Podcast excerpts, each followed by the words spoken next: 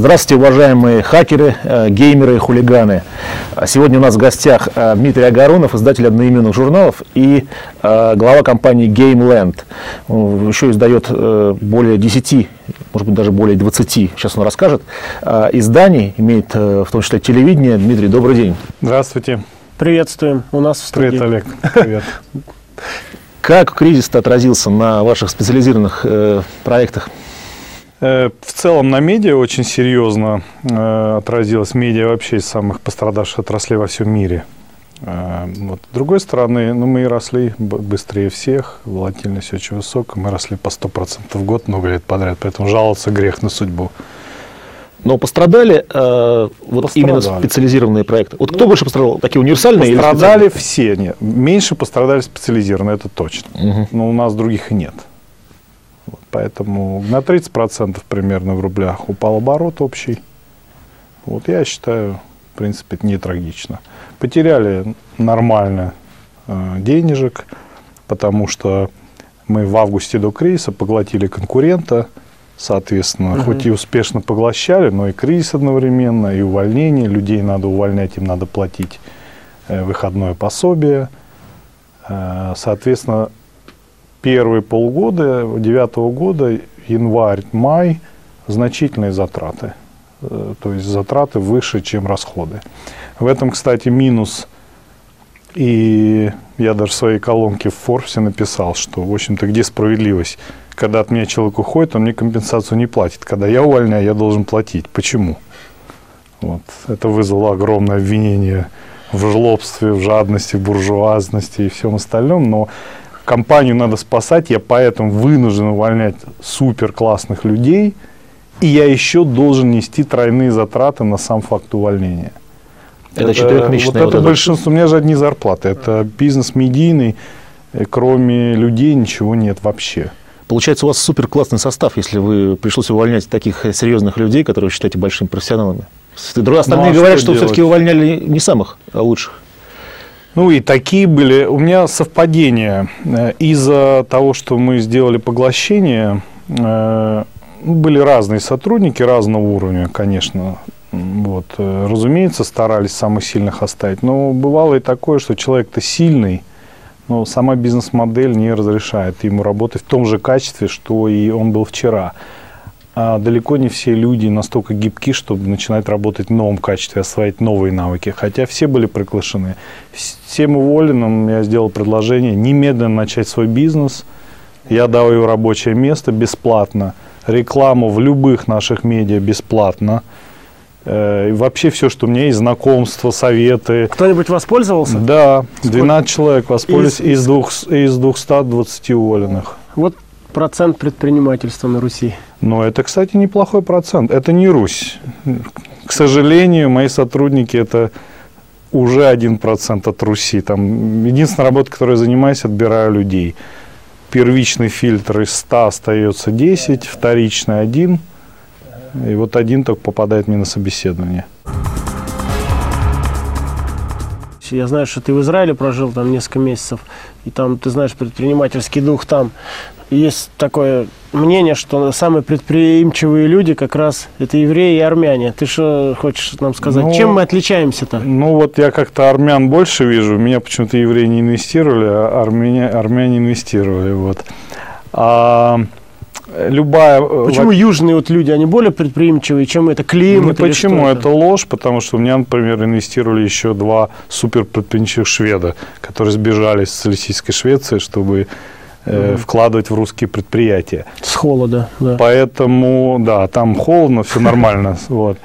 Уровень, процент предпринимателей, а я очень большой энтузиаст предпринимательства как такового, как образа жизни, я считаю, это ключевой фактор развития страны в целом, по всем направлениям, но еще и самого даже благополучия даже людей на всех уровнях.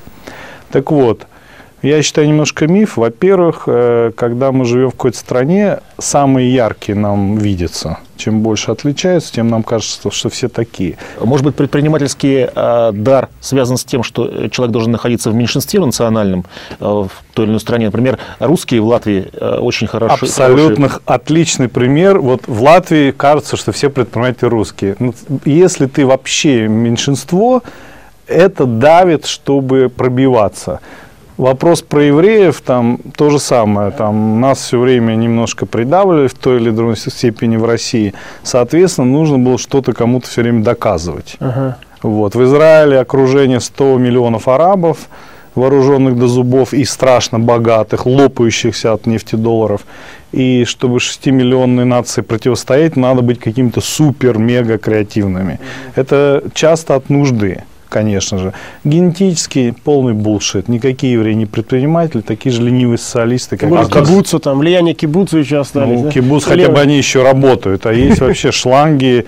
Даем пенсию, даем то, даем все. А как же долгая история европейская, когда ростовщичеством только евреи занимались? Ну, потому что все остальные профессии были запрещены. Вы думаете, откуда алмазы взялись в еврействе? Это была одна из немногих профессий, которая была разрешена не христианам. Вы думаете, потому что вот все время алмаза некуда было девать. Евреи – это традиционная нищая, голодная нация, все время убиваемая. Вот этот подъем, он произошел только в 19-20 веке в Европе. Так что мифы есть мифы. Давайте не забывать, что то, что нам сейчас кажется стопроцентным, 100 лет назад было с точностью до наоборот. Русские – супернация, суперсильная, супермощная. То есть генетически мы способны быть предпринимателями. Генетически. Ну, вот эта национальная любовь в Израиле тоже все ноют. Посмотри, за 20 лет нация сделала колоссальный рывок. Из страшного, аморального, кошмарного устройства общества, унизительного. Угу. Какие-то эти коммунисты, партагеносы, какие-то волги. Разрешение на выезд в Болгарию, после которого ты герой до конца жизни. В принципе, это нормальное общество. Во главе у нас государства стоят не 80-летние умирающие дедушки, а нормальные живые люди. С другой стороны, трудно спорить со статистикой, особенно если это статистика журнала «Финанс». Когда смотришь рейтинг миллиардеров, то там, там Потанин навскидку есть, так. Я есть там где-то рейтинг в четвертом десятке. Ты смотришь русские рейтинг фамилии, топ, я имею в виду. Ты смотришь? Ну, топ-10, это вообще там русских нет. Топ-10. Один тебе комментарий дам. Когда Гонконг оккупировала Великобритания, наверное, до 60-х годов половину экспорта держали индийская община. Их там всего несколько тысяч человек были, в основном синди в Гонконге. Но ничего, китайцы научились и начали здесь, потому что... Индусы в Сингапур ушли. Многие уехали, многие остались, но китайцы научились и не хуже. Но тогда культура экспорта, они говорили по-английски. В основном половина экспорта была в индийских руках. И это нормально, когда государство, нация, особенно большая, резко преобразовывается, разумеется, маленькие нации, особенно приезжие, видят больше для себя возможностей, потому что они привыкли кататься, путешествовать, видят свежим взглядом. Но проходит 10-20 лет, и ты увидишь, что русские заберут все ведущие позиции, даже не думай. Ваня 33 года будет лежать сначала, да, потом встанет и все-таки... Да не сделает. Надо себя недооценивать. Повторю, за 20 лет нация сделала колоссальный рывок. Мы живем в капиталистической, рыночной, справедливой экономике. Нация жива-здорова, слава богу. Да, мы себя бичуем в другой раз слишком. Нет, все есть ругаем, нормально. Для 20 лет сделать такой переход, да еще без крови, без ничего, пройти 98-й год. Пройти сейчас этот кризис неплохо. Посмотрите, как правительство неплохо себя ведет. Посмотрите, как народ себя неплохо работает. А почему же тогда так мало людей идут в предпринимательство? Две вещи. Во-первых, чтобы сказать, как мало, надо сказать, а как должно быть. Давайте я вам предоставлю статистику, которую я привез из Соединенных Штатов. На 300 миллионов населения в Америке 24 миллиона предприятий зарегистрировано. Только 4% больше $1 миллион в год оборот.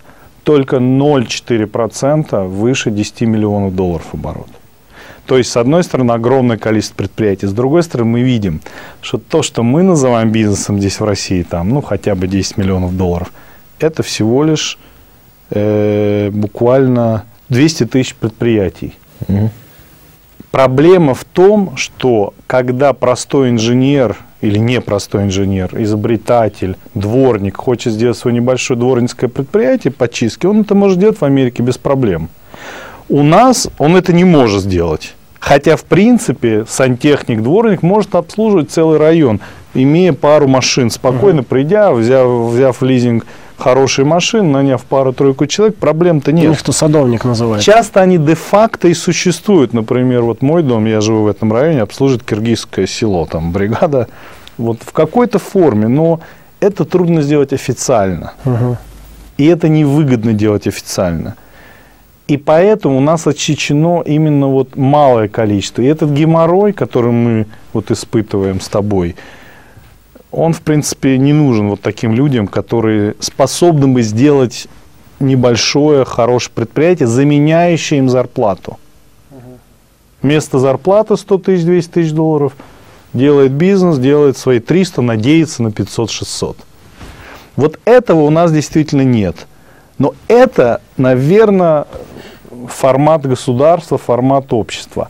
Но предприятия вот такие средние, большие... Ты не можешь по-другому. Тебе хоть какие препятствия дай, тебе хоть гвозди в голову вбей, ты все равно будешь делать свой бизнес. Я тоже. Угу. Поэтому вот надо разделять предпринимателей и просто предпринимательство. Инженер с предпринимательской жилкой. Self-employment, да, называется? Self-employment можно назвать. Половину из этих это self-employment. То есть там нет таких, кто отдыхает с миллион-долларовым предприятием. Ты не можешь это себе позволить. У нас-то по бою это тоже началось. Как, да, по бою, как и у нас уже это неплохо. Упрощенка. Очень неплохой, неплохие условия. Вот Олег может рассказать. Созданы. Он недавно регистрировал, месяц назад сам пошел в мэрию. Расскажи нам, как там происходят дела. Очередь была? Ну, была, но она очень быстро прошла. И все довольно-таки быстро я зарегистрировал. Ну, полдня. Перед тобой? Человек 300. 300? Знаешь, сколько я в Гонконге регистрирую предприятие? Сколько? 2 часа полтора. Да какой 2? 30 минут. Ну, 30 минут. Здрасте, до свидания. Не, ну 300 человек в очереди, это уже ой-ой-ой. Зато у меня удивила такая вещь. Очереди. Ну, что такое? Они сказали прийти за документами через неделю, но у меня было очень много дел, загрузка большая. И я не смог не прийти ни через неделю, еще дней 7 прошло рабочих, и мне прислали по почте все. Хотя этого, в принципе, нигде не было сказано. Поэтому вот, пожалуйста, пример. Хватит ругать Россию, себя. Прекрасная нация, богатая, умная, здоровая, чудесная, экзотическая столица среди снегов. Мы же самая северная столица. Нам еще в программу ребята часто пишут, я вот решил теперь у каждого гостя спрашивать, и у тебя спрошу, ты первый, эксклюзив, все-таки они говорят, пускай нам расскажут, вот они все сидят, такие умные приходят, как правило, миллиончики все там, да? У меня IQ ниже среднего в моей компании. Ну, миллионы. Кстати, сколько денег у тебя? Расскажи. Денег миллион на счету у меня рублей, больше нет. Вот. А бизнес сколько стоит? Бизнес сколько стоит? Ну, я надеюсь, десятки миллионов долларов. Десятки миллионов. Вот они говорят, такие приходят, хоть бы один, но сказал, нет, вот просто нужно заниматься. Мы вот тупые, мы сидим у компьютера и смотрим вас.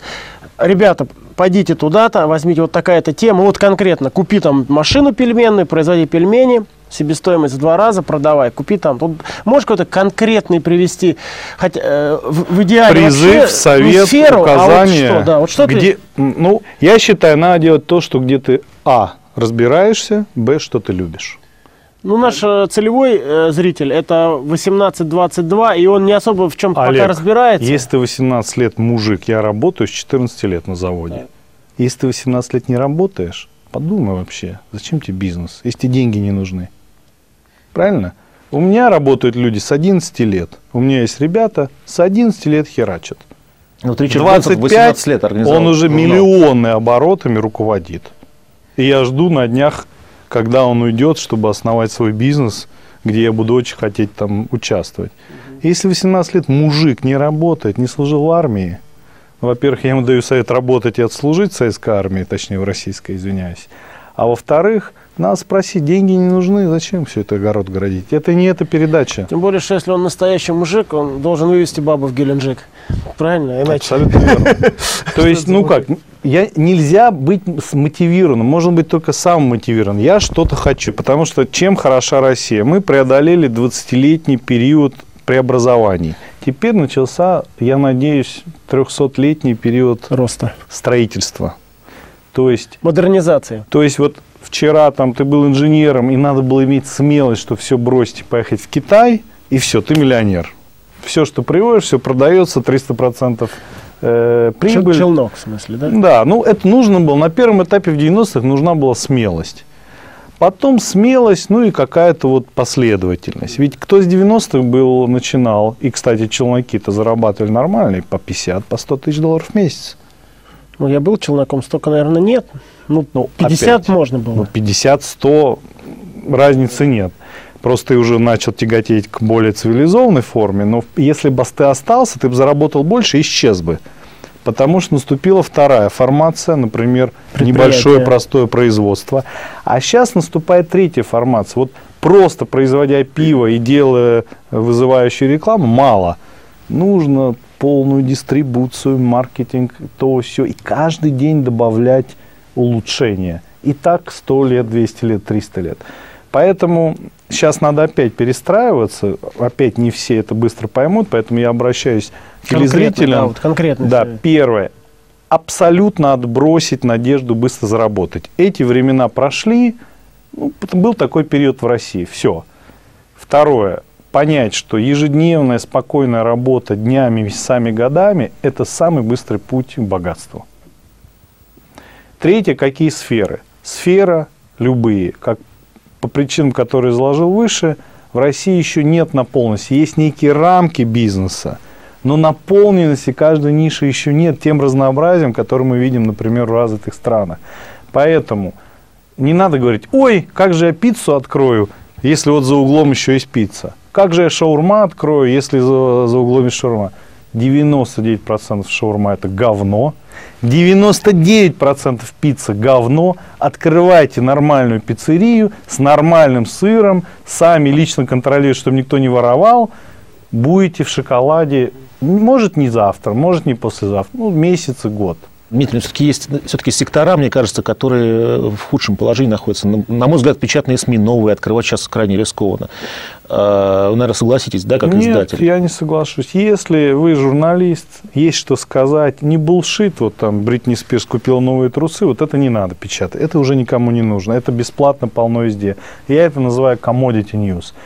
Если есть интервью с Олегом Тиньковым, с Димой Агаруновым, глубокие вопросы, проблем нет. Задорого может продавать и надо продавать. Журналисты так, сейчас я без мата скажу, может, с матом, а опустились, что журнализм воспринимается как некий набор слов. А где анализ, где понимание? Я за всю жизнь, включая международных журналистов, встретил 2-3 журналистов, которые понимают бизнес и задают вопросы мне, понимая, о чем они спрашивают. Ну вот пример конкретно. Сегодня я вот убежал журналиста очень известного большого американского издания. Ну, я ему говорю, ну, ты хоть, я тебе уже 5 раз повторяю одно и то же. Ты не понимаешь даже, о чем ты говоришь. Чего ты, говоришь, сюда приехал? Просто разозлился. И вот эта вот халява, вот она не работает, все. Если это глубокое, правильное интервью, анализ, решение, покажите мне, где мне дается инструкция, как делать деньги в Фейсбуке. Покажите мне, как продвигать свой товар в социальной сети. Релевантную, правильную статью, которая сделана на основе успешных кейсов. Нету, лень. Дмитрий, три мотиватора у тебя какие? Первое, наверное, одежда, да, вот смотри, красиво одет. Во-первых, $300, это я обожаю все покупать с огромными скидками, вот я прям кайфую, когда я... У меня ничего нет из ритейла, я считаю, это вот западло, пойти в магазин и купить. Экономить это правильно. А где можно купить за $300? Это в Соединенных Штатах, но не в простом магазине, ну, да, там есть в Outlet. Понятно, еще да. Я купоны распечатаю на день раньше. Потом 5 минут трата. Я делаю шопинг. Не, я там, это Woodbury Outlet. Нет, это... Так вот, я делаю шопинг 1 раз в год. 1 день я трачу. Все. Да, больше я даже не смотрю на шопинг. Вернуться к 18-летним, я с тобой согласен. Был в Петербурге на той неделе. Пришел к брату, к родному. У меня живет он в Петербурге. Старший. Там у него там племянник. 19 лет, учится в горном институте, там же, где я. Зашел, время час, понедельник. Сидит, играет в игрушки. интернет включен, игрушки онлайн. Такой дылда, 2 метра выше меня ростом. И там, Игорь, привет. В контексте разговора, но там тема всегда одна парадигма. Младший брат богатый, старший бедный, дай денег. Ну, так или иначе. У меня старший брат. Все в это попадаем. Да? У всех, у кого есть деньги, все меня понимают. Потом, ну, мы там с братом поговорили, и его племянник, то есть мой племянник, его сын, говорит мне: Олег, ну вы помогите папе, ну что такое? Извиняюсь, я просто охуел. И я ему говорю: слышь ты, совершенно 19 лет ты сидишь, играешь на компьютере на Васильевском острове с видом там на залив, в квартире, которую я купил за $500 000. Ну, смотрит, ну как-то надо брата. Ты убил брата, и ты он говорит мне, что помоги папе. Тебе 19 лет, подними жопу, прекрати играть на компьютере, это я к тебе, Игорь, обращаюсь, и иди что-то сделай. То есть это нонсенс просто. Вот молодежь. Олег, во-первых, молодежь разная. Я тебе приведу пример. Вот это 11-летний парень, умер папа. Ну, с мамой надо кормить. Парень бросает школу. Москвич. И вот такой нью-бизнес. Он берет в рент большие хабы дискового пространства в Штатах. И здесь сдает в розницу, в основном порногалереям. Не то, что это порно-бизнес, но они просто потребители. Понятно. Сервера эти, да? То есть он не работал по найму ни одного дня. Не то, что какие-то огромные деньги. Ну, свои где-то вот 14, когда я с ним познакомился, свои там 5-6 штук он зарабатывал. Извини меня, после этого мне рассказывать какие-то сказки вот дедушки Пыхто. Бизнес. Это полная чушь. Сейчас ему 25, уже 4-е предприятие. Вот сейчас они строят микрогостиницы здесь, в Москве, дешевенькие. Как у вас в Питере дофига таких. Девушек. Не, да он не занимался этим, не порно-бизнес. Вот шутка. Это, считай, опт-розница по сравнению с Соединенными Штатами. Так какие же мотиваторы-то, кроме... Ну, у меня лично мотиваторов несколько. Первое – это самореализация. Я все-таки рожден строителем. Понятно, что в 11 лет я был неосознанным. И что-то меня колбасило. Почему-то все поехали в лагерь, я хотел на завод. Ну, вот. То есть тогда я не понимал, значит, от Бога у меня есть какой-то огонь, какой-то дар есть строить. Вторая мотивация – это значимость. Наверное, только в 40+ можно признаться себе в такие вещи. Вот когда я очень устал и уехал в Израиль, пожил 6 месяцев, что-то вообще никаких сил не было. Я там понял, насколько мне важно что-то значить для других людей, быть влиятельным, оказывать положительное влияние. Тщеславие, то есть. Значимость. Тщеславие – это когда все об этом знают. А значимость – ты пришел и говоришь: Дим, вот мне важно, вот этот вопрос не могу решить, помоги. Мы только вдвоем об этом знаем. Но я реально помог. Амбиция. Амбициозность называется, да, еще тут? Ну, слушай, зачем ты подбираешь другое слово? Я тебе дал правильное слово – значимость. И третье – это высочайший комфорт для меня и моей семьи. То есть забота о себе и моей семье. Вот 3, наверное, мотиватора, которыми мной ведут. С религиозной точки зрения, причем с любой религией, иметь много денег, и все, что ты только что сказал, хорошо жить и обеспечить и так далее, это вообще-то, ну, если не грех, то это не поощряется. Как ты тут... Неправда. Во-первых, еще один миф. Во-первых, что значит не поощряется? Где написано, даже в христианстве, где написано, что нельзя много зарабатывать? Расскажи мне. Вот этот про осла там, или верблюда и угольное пешко, я сразу скажу, это неправильный перевод и с иврита, и с арабского еще, вот когда это, да, двойной неправильный перевод. Про мусульман тут вообще темы нет, потому что там нельзя... Просто этот перевод попал из, насколько я знаю, сначала перевели Тору на арабский неправильно, потому что вы говорите, ну как всегда, то, любой сказали, перевод. Скорее пройдет. Там верблюд, еще шерсть имеет разные значения, вот. Это я специально изучал, гарантирую. Нет, прямого запрета в христианстве нет. Оно как бы так не поощряется, я бы сказал. Давайте я изложу свое понимание. Во всех, я не так сказать, притчах мы видим, что богатый, он всегда как бы с негативным. Ты какие-то неправильные притчи читаешь, купи другие какие-то книжки. Во-первых, богатство – это благословение. Согласись, ты не особо умный человек. В общем-то, да. Вот. Есть люди, профессора, академики, которые живут намного беднее тебя, делают меньше денег. Нет фактора заслуженности. Деньги не связаны ни с умом, ни с красотой, ни с чем другим. Деньги – это благословение от Бога. Согласен? Ну, с той же работой ты мог заработать 2 миллиарда, а мог 200 миллионов. Ну, согласись. Но за люди, труда, это за труда все-таки. Нет. Тяжело потеть, трудиться, можно заработать там 0 тысяч, да, это труд, но 10 тысяч. хорошо, 10 миллионов и 10 миллиардов – это уже не труд. Ну, конечно, Господь дал что-то. Это благословение. Соответственно, тебе дали. Самый главный вопрос – зачем? Чтобы купить яхту-шмяхту? Вряд ли у Бога такие простые цели. Соответственно, мы предприниматели, агенты Бога по обустройству Земли, по обустройству, по освоению планеты, по тому, чтобы в материальной части я бы предпочел быть каким-нибудь сравинским мозгом. Это в и лучше духовно настраивать. Но мне дали материально, вот я человек с лопатой, и я себя ощущаю, что вот мне дано от природы, да, это как надо раз строить. В христианстве это деньги есть. На строительство. Сдающему спрос. Но спросят, так сказать. Тот же Бог, он сказал такие вещи, опять, это я так считаю, чтобы я не был представителем Бога здесь, что отдавать больше 20% не надо, нельзя. То есть от 10 до 20 рекомендуется иудаизму. Почему? Там даже процент есть. В Торе, да, что ли, прописано? Да. Ну, как вот это рациональный подход к вопросу. Поклясться я не могу, как написано, но наши мудрецы, и внешне наша книга, везде написано не менее 10, не более 20. На что? На помощь бедным. Угу. Бедным как духовно, так и материально. Вот. Соответственно, и всегда лучше давать удочку, лучше дать работу, чем деньги. Я считаю, дать деньги – это убить человека, дать работу – это его поднять. Вот Роман Аркадьевич Абрамович 20% отдал кому-нибудь? Я думаю, он отдавал, думаю, еще со школьной скамьи. Я думаю, что… А почему считаешь, но не бедным, отдавал? Видимо. Я думаю, что он давал всегда. Мне кажется, тоже, что он… Я думаю, что он давал всегда. И, кстати, я не знаю, будет им приятно, если назову имя. Подошел к одному миллиардеру еврейскому, религиозному, международно известному, сказал: можно вы будете моим наставником? Он говорит: я сейчас что, говорит, бизнес-школа, что ли? Я говорю: ну хорошо, ну дайте хотя бы вот ваш приз. Он говорит: давать сдаку, это на иврите помощь бедным. Я на следующий день начал давать, и благословение пошло. Потому что считается, что нам дают 110%. То есть ты получил миллион, твои 900, 100 – это ты агент. Ну, вот да, мой взгляд на богатство. Богатство – это хорошо.